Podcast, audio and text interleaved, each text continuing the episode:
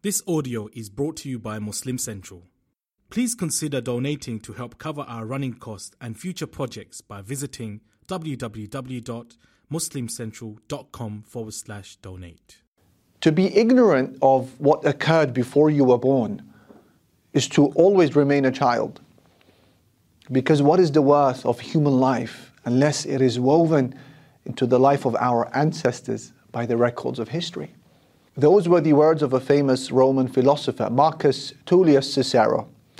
By the same logic, we can add that a community which is ignorant of its roots can have no future.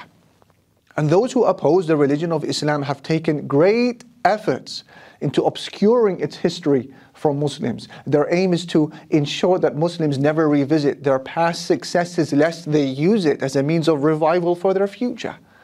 This covering, this concealment comes at a time when every other nation proudly revisits its heritage, its legacies, its heroes.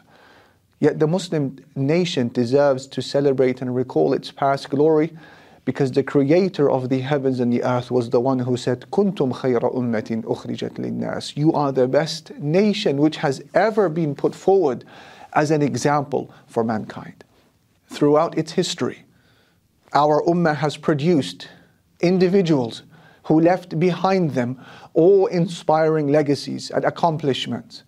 And this series seeks to shed light on 10 such individuals, each of whom excelled in their commitment to Islam and their consciousness of the hereafter until they were eventually issued a promise of paradise directly by the Prophet Muhammad sallallahu alaihi wasallam. And here's the amazing thing: it happened during their very lifetime.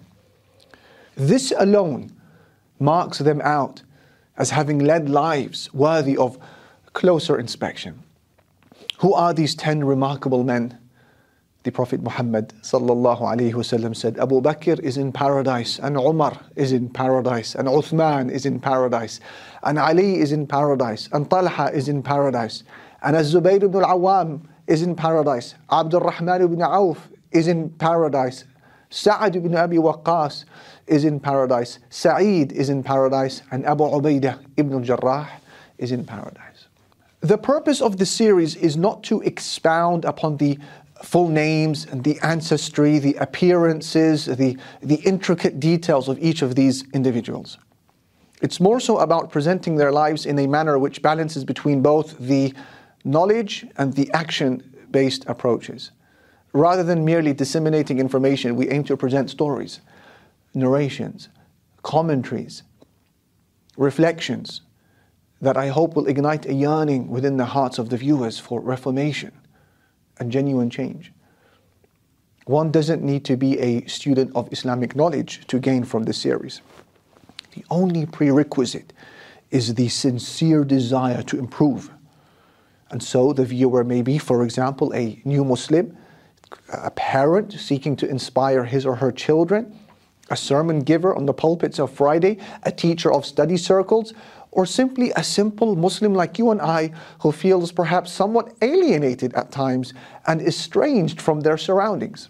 Our intention is for the viewers to walk away from this series understanding that they are neither alone nor are they an anomaly in their surroundings, even if they are made to feel like that at times but that you are part of a tremendous legacy and you are expected by Allah subhanahu wa ta'ala to be an extension of it. That you are treading a path of greatness marked by those before you.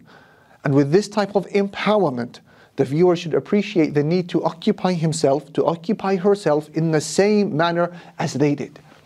Remembering the greats of our past is vital, so important that Allah subhanahu wa ta'ala reminded the Prophet Muhammad sallallahu alayhi wasallam of the Prophets Ibrahim and Ishaq and Yaqub and Nuh and Dawood and Sulaiman and Ayub and Yusuf, Musa, Harun, Zakaria, Yahya, Isa, Ilyas, Ismail, Al-Yasa, Yunus, Lut, one after the other. And then he said to him, and this is the fruit of it all, أولئك الذين هدى الله فبهداه مقتدي. those are the ones whom Allah had guided, so follow their guidance. Focusing on these 10 men with particular attention to certain aspects of their lives has a number of benefits that I hope to impart. The first is that it should cause a humbling reality check in our lives one that prevents us from being occupied with the petty matters of life.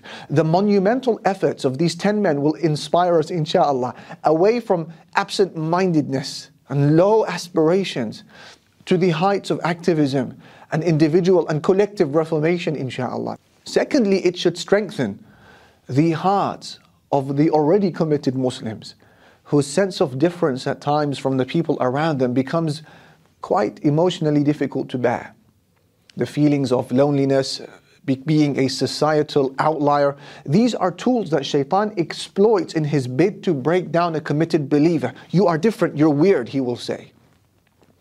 And that is why Allah subhanahu wa ta'ala related to the Prophet sallallahu wasallam and the companions at a time when the Muslims were few and they were weak, abandoned. The stories of the people who came before them. It was a reminder that they were not strange or alone, but they are the greatest of people in existence. Allah said to them during that vulnerable time, وَكُلًّا نَقُصُّ عَلَيْكَ مِنْ أَنْبَاءِ الرُّسُلِ مَا نُثَبِّتُ بِهِ فُؤَادَكَ Each of the stories we relate to you, O Muhammad sallallahu alayhi wasallam, of the news of the messengers so that we give strength to your heart. The lives of these 10 men will serve as a motivational precedent, reminding the viewer that others have suffered as well, that others were considered outcasts as well, and that despite this, they stood dignified and firm upon their principles. They were eventually given relief, and their promise of paradise from Allah was honored. It came to pass. Lastly, when speaking about the objectives of the series, reflecting on the stories of these 10 individuals will allow us to reconnect our hearts with the inevitable day of reckoning. For this reason, I have endeavored to choose the narrations surrounding these 10 men that I consider to be the most reviving and inspiring of a genuine shift in aspirations. I take the opportunity to relay key messages within each of these episodes. As rather than serving as a historical account of their lives, I hope that this series will bring about the greater purpose of reminding us of the home of the hereafter and the way of life required by every Muslim in preparation for it. Imam Ibn Jawzi, he said, رأيت الاشتغال بالفقه والسماع الحديث لا يكاد يكفي في صلاح القلب. He said, I've come to learn in life that engrossing yourself in the study of fiqh and the listening to hadith, they may not be at times sufficient on their own to rectify the heart. He said, إلا أن يمزج بالرقائق والنظر في سير السلف الصالحين. Rather, they must also be mixed with heart softeners and a study of the lives of the people who came before us. And how pertinent were the words of the companion of the Prophet sallallahu alaihi wasallam, Abdullah ibn Mas'ud, who said, "من كان منكم مستنا فليستن بمن قد مات فإن الحي لا تؤمن عليه الفتنة." He said, "Whoever of you wishes to follow someone." Let him follow those who have died, because those who are still alive are not safe from fitna. They are not safe from tests. So who is he referring to? He goes on to say, أولئك أصحاب محمد صلى الله عليه وسلم كانوا أفضل هذه الأمة. They are the companions of the Prophet Muhammad صلى الله عليه وسلم. He said they were the finest of this ummah. أبرها قلوبا وأعمقها علما وأقلها تكلفا They possessed the most righteous of hearts and the deepest of knowledge and they were the most upright or the most genuine of people. He said, قوم اختارهم الله لصحبة نبيه وإقامة دينه They were people whom Allah chose to accompany His Prophet. And He chose them to establish His religion. فاعرفوا لهم فضلهم واتبعوهم في آثارهم وتمسكوا بما استطعتم من أخلاقهم ودينهم He said so acknowledge their virtue and follow in their footsteps and adhere as much as you can to their morals and to their religion. He concludes by saying فإنهم كانوا على الهدى المستقيم because they were upon the correct guidance.